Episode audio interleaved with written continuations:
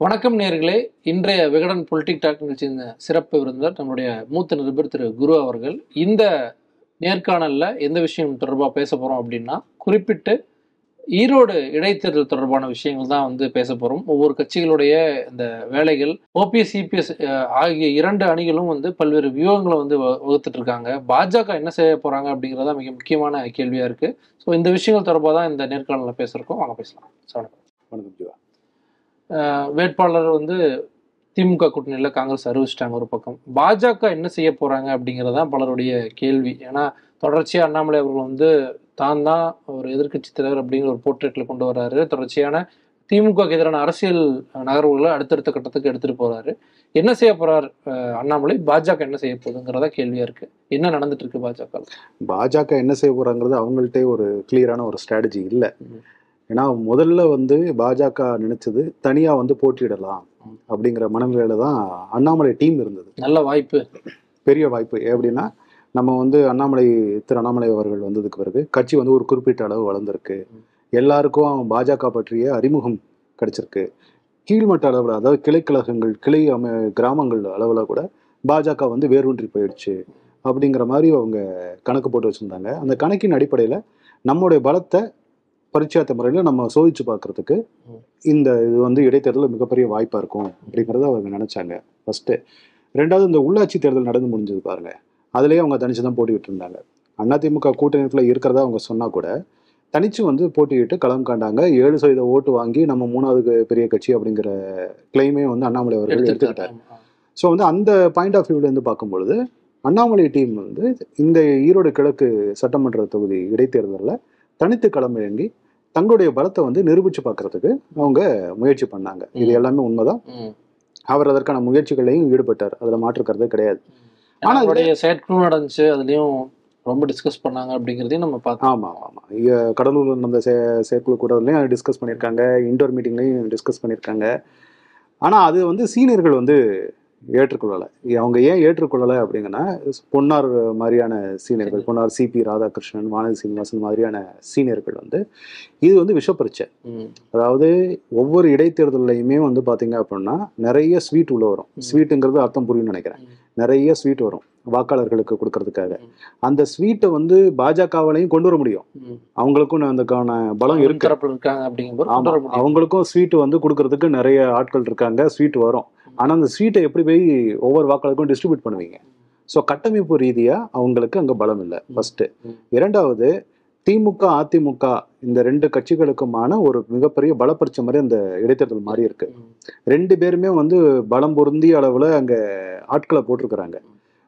அதிமுகவில் சொல்ல போனீங்க அப்படின்னா அஞ்சு மண்டலங்களை பிரித்து கேபி முனுசாமி நத்தம் விஸ்வநாதன் செங்கோட்டையன் தங்கமணி வேலுமணி. இந்த மாதிரி ஐந்து சீனியர்ஸை வந்து அங்க பொறுப்பாளர்களை போட்டிருக்காங்க. அஞ்சு மண்டலங்களுக்கு பொறுப்பாளர்களை போட்டிருக்காங்க.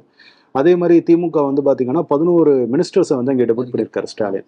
ஸோ வந்து இது மாதிரி ரெண்டு சைட்லையுமே பலம் பொருந்தி ஆட்களை போட்டு இருக்கும் பொழுது இவரும் வந்து பதினோரு உறுப்பினர்கள் அங்கே போட்டிருக்காப்புல யாரு? அண்ணாமலை அவர்கள் வந்து அங்கே பதினோரு பேரை தேர்தல் பணிக்குழு பொறுப்பாளர்களாக போட்டிருக்காரு. அவங்களோட கம்பேர் பண்ணும்போது இவங்களுக்கான அந்த ஸ்ட்ரக்சர் வந்து கிடையாது. ஸ்வீட்டு கொடுத்தா கூட கொண்டு போய் கொடுக்கறதுக்கு ஆள் இல்லை. மூணாவது அங்கே நமக்குன்னு ஒரு வாக்கு வங்கி அங்கே கிடையாது ஸோ அங்கே கடந்த ஆட்சி இதில் ரெண்டாயிரத்தி பதினாறில் பார்த்தீங்க அப்படின்னா மக்கள் நல கூட்டணி அந்த இதில் அவங்க போட்டியிட்ட போது ஐயாயிரத்தி சொச்சம் வாக்குகள் தான் வாங்கியிருக்காங்க இவங்களுக்குன்னு இண்டிவிஜுவலாக இருக்கிற வாக்குகள் வந்து ரொம்ப குறைவானது தான். அந்த வாக்குகள் வந்து கடந்த கால கணக்கு அடிப்படையில் பார்க்கும் பொழுது நமக்கு கொஞ்சம் உயர்வாக கூடியிருக்கும். அது மட்டுமே வெற்றிக்கான சாத்தியம் இல்லை. அதனால நீங்க நினைக்கிற மாதிரி அண்ணாமலை டீம் சொன்னது நாங்க ஃபிஃப்டீன் பர்சன்டேஜ் நம்ம வாங்கிடுவோம் அப்படின்னு. ஃபிஃப்டீன் பர்சன்டேஜ் வாங்குறதுக்கான வாய்ப்புகள் இல்லை. ஸோ நம்ம தனியா வந்து ஒரு கேண்டிடேட் போட்டு ஒருவேளை அந்த கேண்டிடேட்டு டெபாசிட் இழக்கிற சூழல் உருவாச்சு அப்படின்னா. அது நம்ம கட்சிக்கு மிகப்பெரிய அவமானமா போய் உட்காந்துரும் வளர்ந்து வரோம் அப்படிங்கறத வந்து மொத்தமா வந்து அப்படியே அடிச்சு ஒழிக்கிற மாதிரியான ஆமா. அந்த வளர்ந்து வர்றோம் அப்படிங்கிற பிம்பம் இருக்கு பாத்தீங்களா அந்த பிம்பத்து மேல இவங்களே குண்டூசி வச்சு குத்துற மாதிரி ஆயிடும் அதனால நம்ம கேண்டிடேட் போட வேண்டாம் ரெண்டாவது அந்த அதிமுக சின்னம் தொடர்பான பிரச்சனை இருக்கு பாருங்க. இந்த சின்னம் தொடர்பான பிரச்சனையில நம்ம அந்த கிரவுண்டுக்குள்ள இருந்தா பழி நம்ம மேல வரும். ஒன்னார் சொன்ன விஷயம் அதுதான். நம்ம இடைத்தேர்தலுக்குள்ள நம்ம வந்துட்டோம் நின்றுட்டோம் அப்படின்னா இந்த சின்னம் தொடர்பான இதில் சின்னம் கிடைக்காம கண்டிப்பாக ரெட்டல சின்னம் கிடைக்காம உணங்க வாய்ப்பு இருக்குது சின்னம் கிடைக்காததுக்கு காரணம் பாஜக தான் அப்படிங்கிற ஒரு கேம்பெயினை எடப்பாடி கேம்ப் வந்து எடுப்பாங்க. அதனால நம்ம அந்த இடைத்தேர்தலை பங்கேற்காம வெளியில நின்றோம். கிரவுண்டுக்கு வெளியில போயின்றோம் அவங்களுக்குள்ள அடிச்சுக்கட்டும். யார் கேட்டாலும் நாங்க தான் போட்டியிடலையே. அது அவங்களுக்குள்ள சண்டைன்னு சொல்லிக்கலாம். திமுக மேல பழிய போட்டு இடைத்தேர்தல் என்றாலே பணமழை பொழியும். ஆளுங்கட்சி அராஜகம் அப்படின்னு சொல்லி ஏதாவது ஒரு ஸ்டேட்மெண்ட்டை விட்டுட்டு நம்ம கேம்பெயின்ல இருந்து வெளில வந்துருவோம். அமைதியா இருந்து வேடிக்கை பார்ப்போம். அதுவும் வந்து ஒரு பெரிய ஒரு செட்பேக் மாதிரி தானே இருக்கும். ஏன்னா இவ்வளவு பேசிட்டு இடைத்தேர்தலில் ஒரு சப்போர்ட் கூட அதிமுகவுக்கு இல்லை அப்படிங்கும்போது ஃபர்ஸ்ட் முதல்ல பேசியிருக்கவே கூடாதுங்கிறது தான் சீனியர்ஸோட இது ஏன்னா இவங்க ஃபர்ஸ்ட் வந்து ஓப்பன் அண்ணாமலையோட ஸ்டேட்மெண்ட்லாம் எடுத்து பார்த்தீங்கன்னா கன்சிக்யூட்டா மாறி மாறி மாறி மாறி இருக்கும். ம். ஃபர்ஸ்ட் வந்து நாங்க போட்டியிட போறோங்கிற மாதிரி ஒரு பிம்பம் வந்துச்சு. அதை அவர் கிளாரிஃபிகேஷன் பண்ணல. ரெண்டாவது திருச்சியில விமான நிலையத்துல பேட்டி கொடுத்தப்போ அதிமுக மாதிரி ஒரு பெரிய கட்சி தான் வாய்ப்பு இருக்கு. பெரிய. கட்சி ஆஹ், குறிப்பா அதிகார பலம் ஆள் பலம் அரசு பலத்தை தாண்டி வந்து ஒரு வேட்பாளர் நிக்கணும் அதை எதிர்க்கணும். அதுக்கு ஒரு காமனான ஒரு வேட்பாளர் போடுங்க. போட்டா ஜெயிக்கலாம் அப்படின்ட்டு பேசியிருந்தாரு. ஆமா பேசியிருந்தாரு. ஸோ அப்புறம் இன்னைக்கு வந்திருக்கிறதுல பாத்தீங்க அப்படின்னா ஆளுங்கட்சி தான் ஜெயிக்கும் அப்படின்னு சொல்லியிருக்காரு. ஸோ அவர்கிட்டயே வந்து ஒரு கிளாரிஃபிகேஷன் இல்ல. கிளாரிஃபையான ஒரு தாட் இல்ல அப்படிங்கிறது தான் தெரிய. வருது. ஸோ பொன்னார் சொன்ன விஷயமும் அதுதான். பொன்னார் மாதிரியான சீனியர்கள் சொன்னதும் அதுதான். நம்ம ஆரம்பத்திலேயே கிளீனா சொல்லிடுவோம். இந்த சண்டை நம்மளோடது இல்லை. இது ஒரு ஸ்ட்ராட்டஜி தான். எல்லா யுத்தத்திலையும் போய் பங்கேற்கணும் அப்படிங்கிறது அவசியம் இல்லை. எந்த யுத்தம் வந்து நம்ம ஜெயிக்கக்கூடிய யுத்தமோ எது நமக்கு லாப தரக்கூடிய யுத்தமோ அந்த யுத்தத்துல மட்டும்தான் சண்டை போடணும் இதுதான் அரசியல். அந்த அரசியல பொன்னார் மாதிரியான சீனியர்கள் சொல்றாங்க. அது அண்ணாமலை டீம் வந்து ஏத்துக்கல. அந்த ஏத்துக்காதனுடைய விளைவு தான் கன்சிக்யூட்டிவா வந்து அடுத்தடுத்த சர்க்கிள்கள் வர ஆரம்பிச்சிருச்சு ஓகே அதான் குறிப்பா எப்படி வந்து வெளியிருந்து பார்க்காங்க இல்ல தகவல்கள் வருது அப்படின்னா இபிஎஸ் ஒரு பக்கம் ஓபிஎஸ் ஒரு பக்கம் அண்ணாமலையை வந்து ஒரு முடிவு எடுத்தாகணுங்கிற கட்டாயத்துல வந்து தள்ளிட்டாங்க.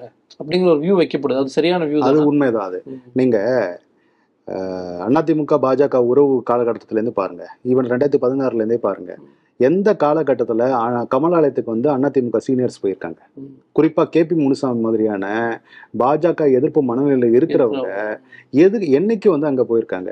அந்த ஒரு கேபி முனுசாமி தலைமையில ஒரு அஞ்சு பேரை எடப்பாடி பழனிசாமி அனுப்பி விட்டாருன்னு சொன்னோனையுமே அண்ணாமலை வந்து சுதா சுதாரிச்சிருக்கணும். நம்மளை தேடி இவங்க ஏன் வர்றாங்க? அப்படிங்கிறத அவர் யோசிச்சிருக்கணும். அவங்கள வந்து ஒரு ஹாஃப் அன் அவர் காக்க வச்சுட்டு அதுக்கப்புறம் வந்து அழைச்சி வச்சு பேசுறது அப்படிலாம் அவங்கள சிரமப்படுத்துற மாதிரி இல்லை. எடப்பாடி அவர்கள் வந்து விரிச்சிருக்க அந்த வலையில அண்ணாமலை டீம் வந்து போய் சிக்கின மாதிரி தான் அந்த சுச்சுவேஷன் ஏன்னா நீங்க கேபி முனுசாமி அங்க வச்சிருக்க டிமாண்டு நாங்க கூட்டணி கட்சிங்கிற முறையில உங்களுக்கு ஆதரவு கேட்டு வர்றோம். ம். நீங்க கொடுக்கறதா இருந்தாலும் கொடுக்கறதா வேணான்னு முடிவு பண்ணாலும் உங்க தனிப்பட்ட விருப்பம். நீங்க அதை பொது வெளியில சொல்லிருக்கேன் அப்படின்னு சொல்லிட்டு செக் வச்சுட்டு இங்க வந்துட்டாங்க இப்போ அண்ணாமலை வந்து ஒரு முடிவெடுக்கணும் ஒண்ணு எடப்பாடி கேம்புக்கு ஆதரவு தெரிவிக்கணும். பன்னீர் அவர்களும் போயிட்டு நேரடியா ஆதரவு கேட்டார் ஸோ இல்லைன்னா பன்னீருக்கு ஆதரவு தெரிவிக்கணும் ரெண்டு பேர்ல யாராவது ஒருத்தருக்கு ஆதரவு தெரிவிச்சா கூட இன்னொரு கேம்பை வந்து முறைச்சிக்கிட்ட மாதிரி ஆயிடும். ஸோ இவங்க ரெண்டு பேருமே வேண்டாம்னு சொல்லிட்டு பொதுவாக ஒரு கேண்டிடேட் போட்டாச்சு அப்படின்னா நேரடியாகவே அதிமுகவுக்கும் பாஜகவுக்கும் மோதலமா மாறிடும் நாளைக்கு கூட்டணி முறிவுக்கு அதுவே அச்சாரமா மாறிடும். ஸோ போய் எடப்பாடி கேம்ப் வந்து கிளீனாக கொண்டு போயிட்டு கமலாலயம் வாசல்லையே. ஒரு இதை செக்கை வச்சுட்டு வந்துருச்சு. இதை வந்து அண்ணாமலை அவர்கள் வந்து லேட்டாக தான் உணர்றாரு உணர்ந்த பிறகு தான் அவர் வந்து அந்த ஸ்ட்ராட்டஜியை சீனியர்ஸ் சொன்ன கருத்துக்கள்லாம் எடுத்துக்கிறாரு. எடுத்துக்கிட்டு வரும்பொழுது டைம் வந்து டிலே ஆயிடுச்சு. இவங்க வந்து ஒரு முடிவு எடுக்க வேண்டிய நெருக்கடியை நீங்க சொல்ற மாதிரி எடப்பாடி கேம்பும் பன்னீர் கேம்பும் வந்து சேர்த்து பில்டப் பண்ண ஆரம்பிச்சிட்டாங்க. அந்த ப்ரெஷருக்கு இப்போ பிஜேபி ஈல்டாக வேண்டிய சுச்சுவேஷன் கிரியேட் ஆயிடுச்சு. இதுதான் நான் ஓபிஎஸ் அவர்களும் வந்து எல்லா கதவையும் ஓப்பன் பண்ண மாதிரி தெரியுது பாஜகவுக்கும் நான் வந்து ஆதரவு தெரிவிக்க தயார் இரட்டலை சின்னம் அவங்களுக்கு வேணும். என்னால வந்து முடக்கப்பட்டுச்சுன்னு வந்துடக்கூடாது. நான் கையெழுத்து போடுறதுக்கு தயார் அப்படின்னும் வந்து ஒரு விஷயத்த சொல்றாரு. இதை நம்ம எப்படி எடுத்துக்கலாம்? கையெழுத்து போடுவாரா? அந்த மாதிரி சொல்ற மாதிரியே. அதாவது பன்னீர் அவர்கள் வந்து ஒரு பந்து வீசி மூணு நாலு மாங்காய் அடிக்கிறதுக்கு பந்தை வீசிருக்காரு ஆனா என்ன பந்து குறிதோய்வு போயிடுச்சு. அதுதான் மேட்ரு அங்க. என்னன்னா இவர் அடிச்சிருக்க ஃபர்ஸ்ட் பால் வந்து ரெட்டலைக்கு வந்து சிம்பிள் கேட்டு பிஃபார்ம் நீங்க கையெழுத்து போட்டு அனுப்பிட்டீங்கன்னா ஒருங்கிணைப்பாளர் அப்படிங்கிற முறையில நான் கையெழுத்து போடுவேன் சின்ன என்னால சின்னம் வந்து முடங்கினதா இருக்கக்கூடாது. அதனால நீங்க அதிமுக வேட்பாளருக்காக நீங்க கையெழுத்து போட்டு அனுப்புங்க இத்தோட இவர் முடிச்சிருந்தாருன்னா இன்னைக்கு ஒரு ஹீரோ ம். ஆனா அவர் என்ன பண்ணிட்டாரு இதுக்கு அடுத்த ஸ்டேட்மெண்ட்டா அவங்க போடல அப்படின்னா ம். பிஃபார்ம் அனுப்பல அப்படின்னா நான் கேண்டிடேட் போடுவேன். நான் கேண்டிடேட் போடலன்னா பிஜேபி கேண்டிடேட் போடுச்சுன்னா நான் சப்போர்ட் பண்ணுவேன் அப்படிங்கிறப்ப என்ன ஆகுது அப்படின்னா பிஜேபியும் இவரும் சேர்ந்துக்கிட்டு ஒரு ப்ளே பண்றாங்க அப்படிங்கிறது நீங்க எக்ஸ்போ எக்ஸ்போஸ். ம். ஸோ இந்த ஸ்ட்ராட்டஜியை தொடக்கத்துலேயே அவர் எடுத்துருக்க கூடாது ஆனால் அவர் எடுத்துட்டாப்ல. இப்போ எடுத்தோடனே இவரால் பேக் அடிச்சுட்டு வெளில வர முடியல நீங்கள் நியூஸ் சேனல்ஸாக இருக்கட்டும் எல்லா சமூக வளங்கள் எல்லாத்துலேயும் வந்தது தனி வேட்பாளரை நிறுத்துவேன் அப்படின்னு பன்னீர் அவர்கள் சொன்னது தான் பெருசாச்சு ஒழிய. என்னாலே சின்னம் முடங்கிடக்கூடாது அப்படின்னு பன்னீர் அவர்கள் சொன்னது. பெருசா எங்கேயுமே பேசப்படல. அந்த மாதிரி ஒரு தப்பான ஒரு ஸ்ட்ராட்டஜி அவர் எடுத்துட்டாரு இப்போ சண்டை வந்து இப்போ பன்னீர் அவர்கள் கேண்டிடேட் போடுவாரா மாட்டாரா அப்படிங்கிற மாதிரி போய் முட்டிக்கிட்டு நிக்குது ம். பிஜேபி கேண்டிடேட் போட்டாரு அப்படின்னா பன்னீரை வந்து சப்போர்ட் பண்ணிட்டாரு அப்படின்னா டைரக்டாவே அது சரண்டர் ஆன மாதிரி தான் பிஜேபி சரண்டர் ஆன மாதிரி தான் பத்தாக்குறைக்கு இன்னொரு ஸ்டேட்மெண்ட் விட்டுருக்காரு. அதிமுக உடையக்கூடாது அப்படிங்கிறத பிரதமர் மோடி அவர்கள் சொன்னாரு. சொன்னாரு என்கிட்ட கூப்பிட்டு சொன்னாரு அப்படிலாம் சொல்லியிருக்காப்ல மோடியா லேடியான்னு கேட்ட கட்சி இது. டைரக்டா மோடிக்கிட்டே மோதின கட்சி.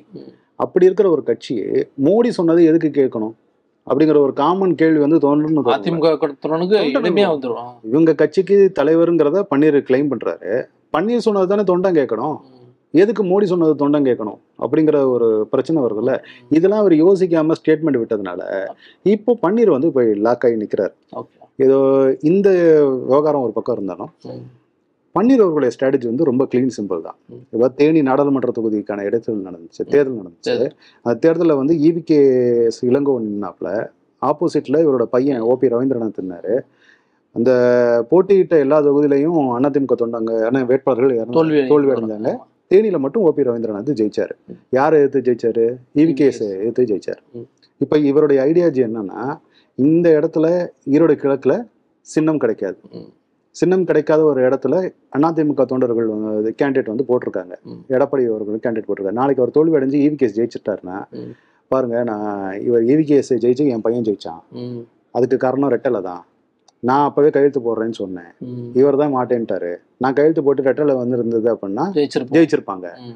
ஈவிகேஎஸ் தோத்துருப்பாரு ஈவிகேஎஸ் என் பையன் தோக்கடிச்ச ஈவிகேஎஸ் எடப்பாடி ஜெயிக்க வச்சிட்டாரு அப்படிங்கிறது தான் இவருடைய. ஸ்ட்ராட்டஜி. இந்த ஸ்ட்ராட்டஜியை தான் இவர் வந்து எலெக்ஷன் வரைக்கும் நவுத்தி கொண்டு போய் போட்டு உடைக்கிற மாதிரி பிளான்ல இருக்காரு.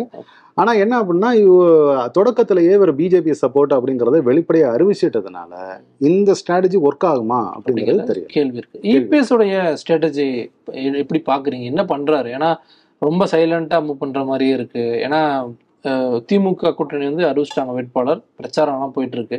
இவங்க தொடர்ச்சியா மீட்டிங் போடுறாங்க பேசுறாங்க. பட் இன்னும் அந்த ஒரு முடிவுக்கு வரல அப்படிங்கிறது தான் வெளியே தெரியுது. என்ன பண்றாங்க அதாவது அதிமுகவுக்குன்னு ஒரு வரலாறு இருக்கு. அதாவது திமுக எதிர்ப்பு மனநிலை அப்படிங்கிறது தான் அதனுடைய கோர் ஐடியாலஜி மத்த எல்லாம் வேற. ச- சமூக நீதி என்ன எது இருந்தாலும் அதெல்லாம் வேற கதை. திமுக எதிர்ப்பு அப்படிங்கிறது தான் அந்த கோர் அந்த கோரை வந்து எடப்பாடி வந்து இழக்க விரும்பல. அதை கையில் எடுத்துட்டார். அது வந்து ஈரோடு இடைத்தேர்தலில் அது கிளீனாக தெரியுது. ம். நீங்க சிம்பிள் கிடைக்குது கிடைக்கல பிஜேபி சப்போர்ட் பண்றாங்க பண்ணல பன்னீர் வந்து தனிச்சு நிக்கிறாரு அமமுக தனிச்சு அதை பத்தி கவலையே படல. அவங்க ஆல்ரெடி ஒரு கேண்டிடேட்டை வந்து ஃபிக்சேஷன் பண்ணி வச்சிருக்காங்க. இப்போ நாமினலா வந்து விருப்ப மனு வாங்கிட்டு இருக்காங்க. நாளையோட விருப்ப மனு முடியுது வாங்குறது முடியுது. ப்ளஸ் வந்து மூணு தேர்தல் பணிமனை கூட்டங்களையும் போட்டாங்க. மண்டல பொறுப்பாளர்கள் போட்டிருக்கிறாங்க. பத்து வாக்காளர்களுக்கு ஒரு அதிமுக தொண்டை வந்து கேன்வாஸ்க்காக போட்டு வச்சிருக்காங்க ம். ஸோ அவங்கள பொறுத்த வரைக்கும் கிரவுண்டில் கிளீனாக ஒர்க் பண்ண ஆரம்பிச்சிட்டாங்க. எடப்பாடி கேம்ப் வந்து கிளீனாக ஒர்க் பண்ண ஆரம்பிச்சிட்டாங்க. இன்னொரு வரைக்கும் பன்னீரால அந்த விருப்ப மனு வாங்குறேங்கிறத கூட சொல்ல முடியல. தனியாக கேண்டிடேட் போடுறேன்னு சொல்லிட்டாரு. இன்னொரு வரைக்கும் அது கூட வாங்க முடியலையே. அவங்களுக்கு கேண்டிடேட்டே யாருங்கிறது தெரியலையே. என்ன தேடிட்டு தானே இருக்கிறாங்க. ஸோ எடப்பாடி வந்து அவர் கிளீனாகவே ஒர்க் ஆரம்பிச்சிட்டாப்ல எடப்ப எலெக்ஷன் ஒர்க் ஆரம்பிச்சிட்டாப்ல டிஎம்கே விட ஃபாஸ்ட்டாக ஒர்க் பண்ண ஆரம்பிச்சிட்டார். ஸோ அவங்களுடைய க்ளீன் வந்து ஐடியாலஜி தான். திமுக எதிர்ப்பு மனநிலை. அதை வச்சுட்டு எந்த சிம்பிள் கிடைச்சாலும். அதை வச்சுட்டு நம்ம எலெக்ஷனை ஃபேஸ் பண்ணணும். ரெட்டலை கிடைச்சாலும் சந்தோஷம். கிடைக்காட்டியும் வருத்தப்பட போறது இல்ல. ஒரே தொகுதி அப்படிங்கறதுனால வேறொரு சிம்பிள் கிடைச்சாலும் மக்கள்கிட்ட ஈஸியா ரீச் பண்ண வைக்க முடியும். அந்த கட்டமைப்பின் மூலமாக ஆமா. பண்ண முடியும்னு நம்புறாங்க. நம்புறாங்க நம்புறாங்க. அவங்களுக்கான அதுக்கு உண்டான கட்டமைப்பு இருக்கு. ஏன்னா காலங்காலமா வந்து பாத்தீங்க அப்படின்னா ஈரோடு அந்த கோயம்புத்தூர் அந்த இது எல்லாமே வந்து கரு நாமக்கல் எல்லாமே. அவங்களோட பெல்ட் தான். அதிமுக பெல்ட்டாக தான் இருந்தது இப்போ செந்தில் பாலாஜி தலைமையில் ஒரு குரூப் அங்கே டிஎம்கேக்காக ஒர்க் பண்ணிட்டு இருக்காங்க அதையும் மீறி தான் இப்போ ஒரு அஞ்சு பேர் அங்கே ஒர்க் பண்ணுறாங்க அதிமுக. ஆகையினால எடப்பாடி வந்து ரொம்ப தெளிவாக இருக்கார் ஆன்டி டிஎம்கே அப்படிங்கிற ஸ்டாண்டில் தெளிவாக இருக்கிறாப்புல. திமுக வந்து எவ்வளோ ஸ்வீட் கொடுக்குதோ அதுக்கு சரிபாதிய அளவு ஸ்வீட்டாவது அதிமுக சைட்லேருந்து கொடுப்பாங்க. இப்போ இந்த தேர்தலை பொறுத்த வரைக்கும் இவங்க ரெண்டு பேருக்குமான மோதலாக தான் போயிட்டு இருக்கு அதிமுகவுக்கு திமுக கூட்டணிக்கு. இவங்க ரெண்டு பேருக்குமான வெளிப்படையான மோதலாக தான் போயிட்டு இருக்கு. சிம்பிள் கிடைச்சாலும் கிடைக்காடையும் அதை பத்தி எடப்பாடி கேம்ப் கவலைப்படுற மாதிரி தெரியல. இவனை நான் பேசின வகையில புல்லட்டு சின்னம் கேட்குற மாதிரி இருக்காங்க. இருக்கு. புல்லட்டு சின்ன ட்ரம்ஸ் இது மாதிரி ஏதாவது கேட்குறாங்க எது கை கடக்கமா மக்கள் மத்தியில புரிய வைக்க முடியுமோ? அந்த சிம்பிள் ஒருவேளை சிம்பிள் ஃப்ரீஸ் ஆச்சுன்னா. ஆல்டர்னேட்டிவ் சிம்பிள்ஸ்க்கு அந்த மாதிரி கேட்குறாங்க சேவல் சின்னம் கேட்குற மாதிரி இருந்தாங்க போல இருக்கு. ஆனா எலெக்ஷன் கமிஷன் உயிருள்ள ஒரு பிராணிகள் தரக்கூடாது கொடுக்கக்கூடாது அப்படிங்கிற ஒரு ஸ்டாண்ட் எடுத்திருக்கிறதுனால சேவல் கிடைக்க வாய்ப்பு ரொம்ப கம்மி. ஆகையினால இப்போ ஆல்டர்னேட்டிவ் சின்னத்துக்கு அவங்க கிடைக்க ரெடியா இருக்காங்க. எந்த சின்னம் கிடைச்சாலும் ஒரு ராத்திரி போதுங்கிறது தான் வரையறதுக்கு. நாம் பேசின வரையில ஒரு ராத்திரி போதும். புது சிம்பிளை வந்து ஊர் முழுக்க வரைஞ்சு மக்கள்கிட்ட கொண்டு போய் சேர்க்கறதுக்கு. ஏன் ஆர்கே நகர்ல இவர் பண்ணாரு தொப்பி பண்ணாரு தொப்பிக்க சுவர்ணத்துக்கு வந்து வீதி வீதி கொண்டு போய் சேர்த்தார்ல. தினகரன். அதே ஸ்ட்ராட்டஜி தான் எடப்பாடி கேம்ப் எடுக்க போறாங்க. ஆகையினால இப்ப இந்த இதை பொறுத்த வரைக்கும் பன்னீர் அவர்கள் வந்து முழுக்க முழுக்க அவங்க எடுத்துட்டு கொண்டு போன ஸ்ட்ராட்டஜியும் தவறு அவர் வச்சிருக்க அந்த பாயிண்ட்ஸும் வந்து ரொம்ப தவறா இருக்கு. அவர்கிட்ட கேண்டிடேட்ஸும் இல்ல இல்ல. கேண்டிடேட்டும் அவர் வலுவான கேண்டிடேட் அவருக்கு பரிச்சயம் இல்லாத ஒரு பரிச்சயம் இல்லாத மீன்ஸ் அவங்க அவங்களுடைய ஆதரவாளர் இல்லாத ஒரு மாவட்டமாகவும் ஈரோடு இருக்கு அப்படிங்கிறதுனால அவங்களுக்கு கொஞ்சம் கடினம் அப்படிங்கிறதையும் அது. உண்மையும் கூட. ஏன்னா நீங்க இதே இடைத்தேர்தல் உங்களுக்கு சவுத்துல நடந்ததுன்னு வச்சுங்க இவங்களுடைய ஆட்கள் இவங்க சமூகம் சார்ந்த ஆட்கள்லாம் ஓரளவு கொஞ்சம் திரண்டு இருப்பாங்க பன்னீர் அவர்களுக்கு ஒரு மோரல் சப்போர்ட்டும் இங்க கிடைச்சிருக்கும் ஈவன் சசிகலா கூட ஓப்பன் சப்போர்ட் பண்ணிருக்கலாம் தினகரன் ஓப்பன் சப்போர்ட் பண்ணிருக்கலாம். சவுத்துல நடந்திருக்க கரைய கதையை வேற மாதிரி இருந்திருக்கும். ஆனா இது நடந்திருக்க இடைத்தில் நடக்க போற இடம் கொங்கு ஏரியா. அவங்களுடைய லோக்கல் கிரவுண்டு. அந்த லோக்கல் கிரவுண்டுல பன்னீர் அவர்களுக்கு ஒரு குறிப்பிட்ட அளவு தான் அங்க.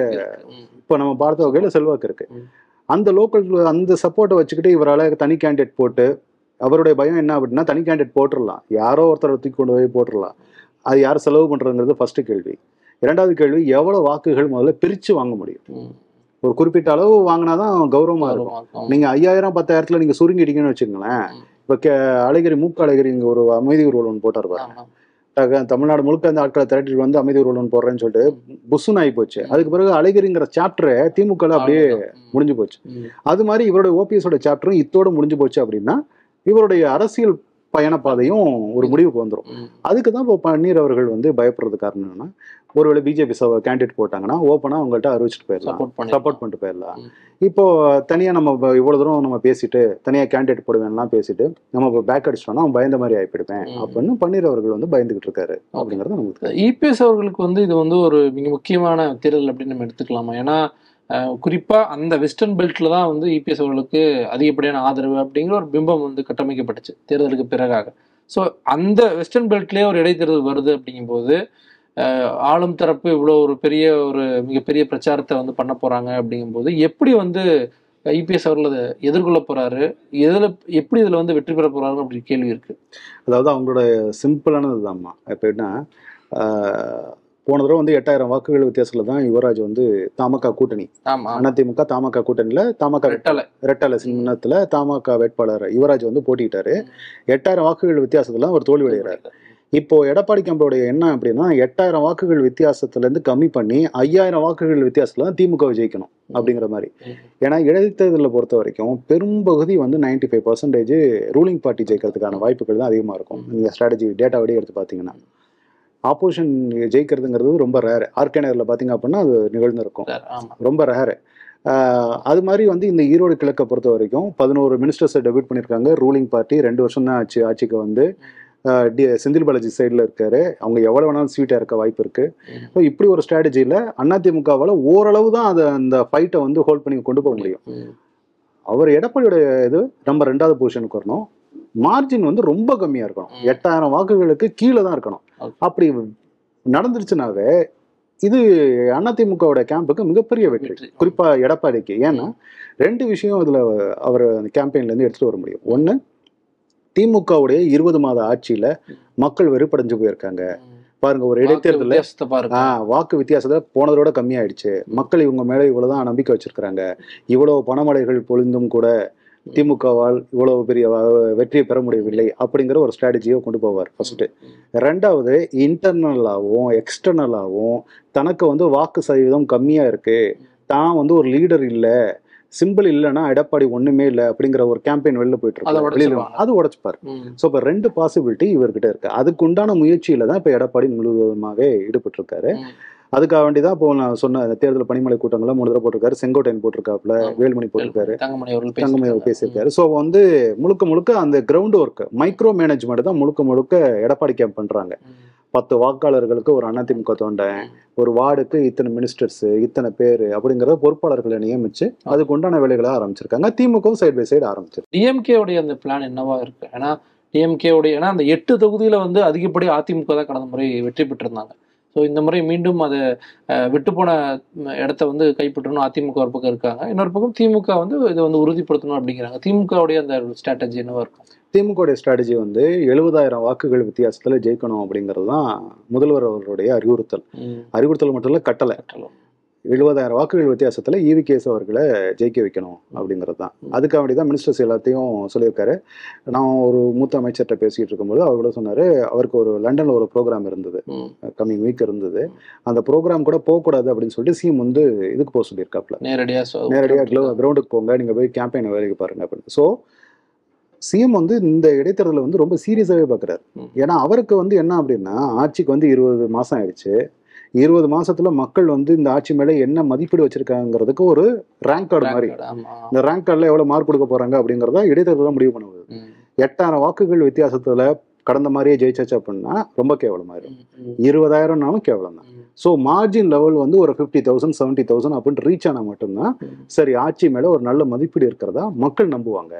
மீடியாக்கள் நம்பும். பொது வழியில அது நல்ல பேசு பொருளாகும் குறிப்பா நீங்க சொன்ன முன்னாடி குறிப்பிட்ட மாதிரி அந்த அவங்க அதிமுக இபிஎஸ் அணிக்கு வந்து சின்னம் இல்லாம நீங்க சொல்லக்கூடிய எட்டாயிரத்துல இருந்து ஐந்தாயிரமா குறையுதுன்னா இன்னுமே திமுக அது ஒரு மிகப்பெரிய ஒரு மிகப்பெரிய டிராபேக் அது. சின்னம் இல்லாத ஒரு எடப்பாடி.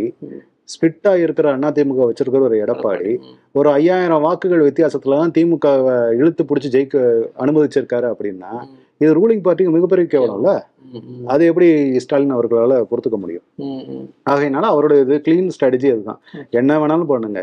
ஆனா எனக்கு எழுபதாயிரம் வாக்குகள் வித்தியாசத்துல இவி கேஸ் ஜெயிக்கணும் அப்படிங்கறதுனால. அதனால தான் இவி கேஸ்க்கே இவர் ஃபோன் பண்ணி நீங்களே கேண்டிடேட் ஆகுன்னு இவர் தான் ரெக்கமெண்ட் பண்றாரு.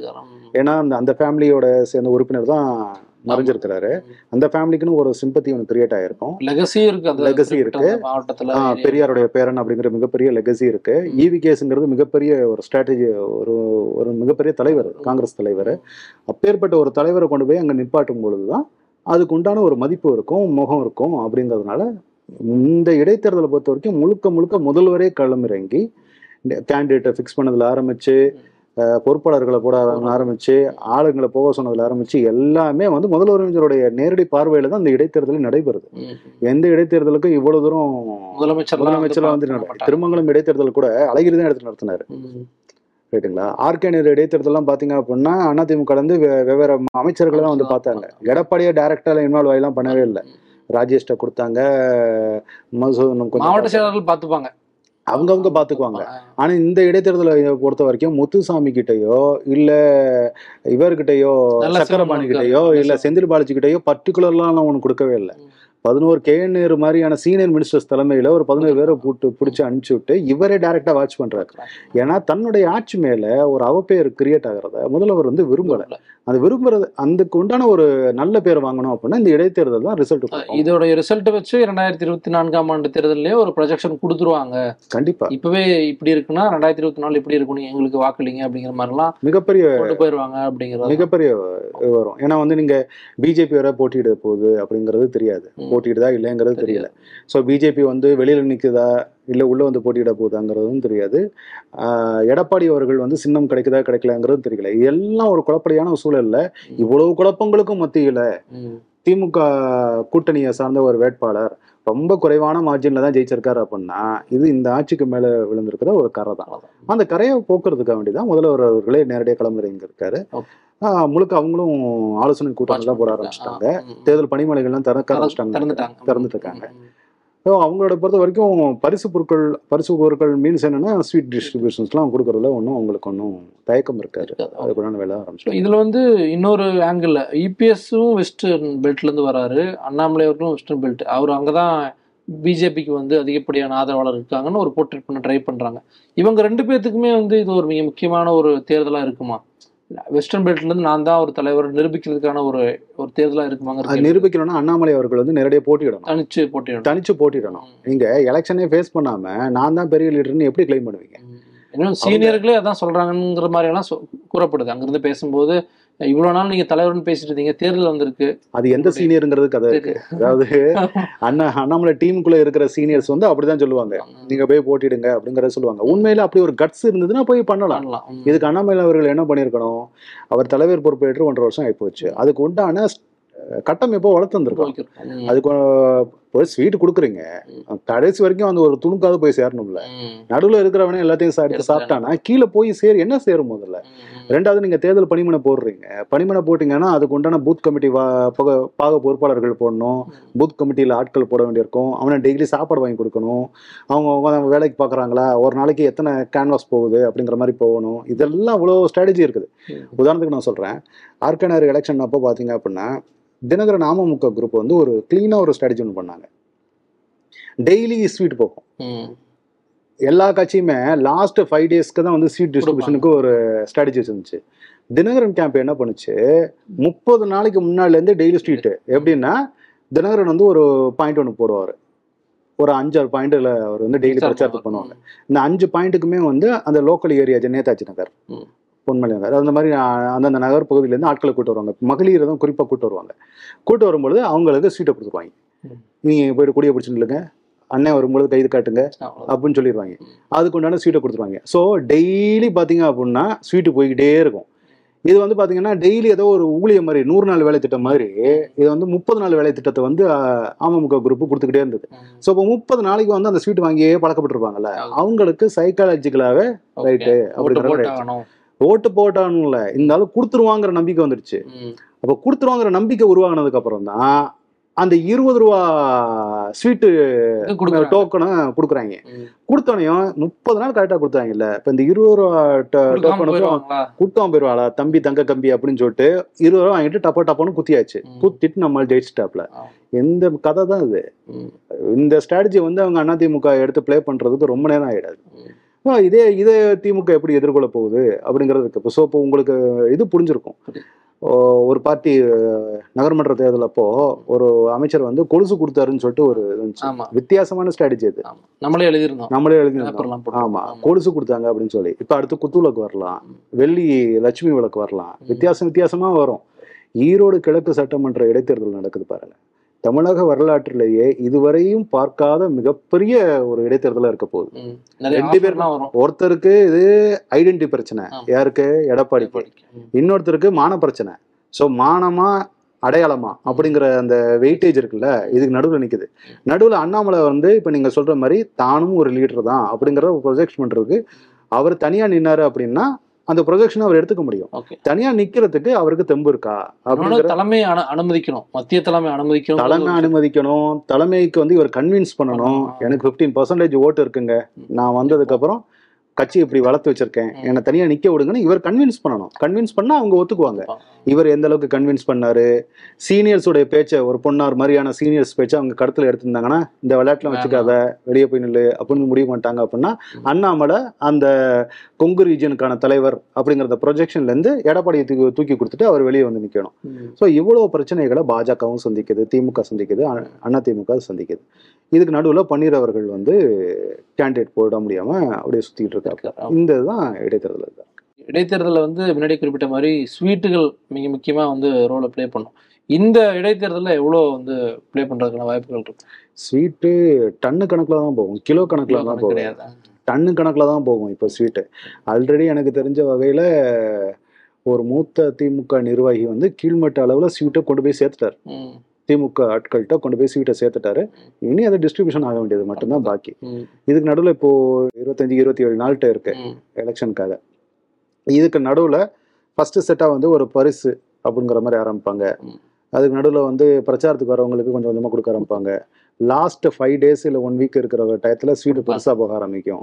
ஸோ ஸ்வீட்டு வந்து எக்கச்சக்கமாக போகும் ரூலிங் தரப்புலேருந்து போகும் அப்போசிஷன் தரப்புலேருந்து போகும். எடப்பாடி கேம்ப் வந்து ரொம்ப தெளிவாக அதில். இருக்காங்க. நாங்கள் வந்து கொடுக்க மாட்டோங்கிறதும் அவங்க கிடையவே கிடையாது. கொடுப்பாங்க. அவங்க எவ்வளோ டிஎம்கேசிலேருந்து எவ்வளோ கொடுக்குறாங்களோ அதுலேருந்து ஒரு மார்ஜினலாக லைட்டாக கம்மி பண்ணி அவங்க கொடுப்பாங்க. கொடுக்க மாட்டோம்னா இல்லை. பார்ப்போம் குறிப்பிட்டு பல்வேறு விஷயங்கள் ஒவ்வொரு கட்சிகளும் என்ன மாதிரியான ஸ்ட்ராட்டஜி உருவாக்கியிருக்காங்க என்ன மாதிரி ஒர்க் பண்றாங்க அப்படிங்கிற ரொம்ப விரிவாக பேசியிருந்தீங்க இந்த பிரச்சனை குறிப்பா இபிஎஸ் ஓபிஎஸ்க்கு அந்த பிரச்சனை முடிஞ்சதுக்கு பிறகாகவும் நம்ம தொடர்ச்சியா பேசலாம் என்ன நடக்க போகுது. பாஜக என்ன முடிவு எடு எடுக்கிறாங்க அது எந்த அளவுக்கு அவங்களுக்கு வருங்காலங்களில் ரிஃப்ளெக்ட் ஆக போகுது அப்படிங்கிற தொடர்பாகவும் வரக்கூடிய காலகட்டங்களில் பேசலாம். ரொம்ப விரிவாகவே பல்வேறு விஷயங்கள் சொல்லியிருந்தீங்க. ரொம்ப நன்றி. நன்றி.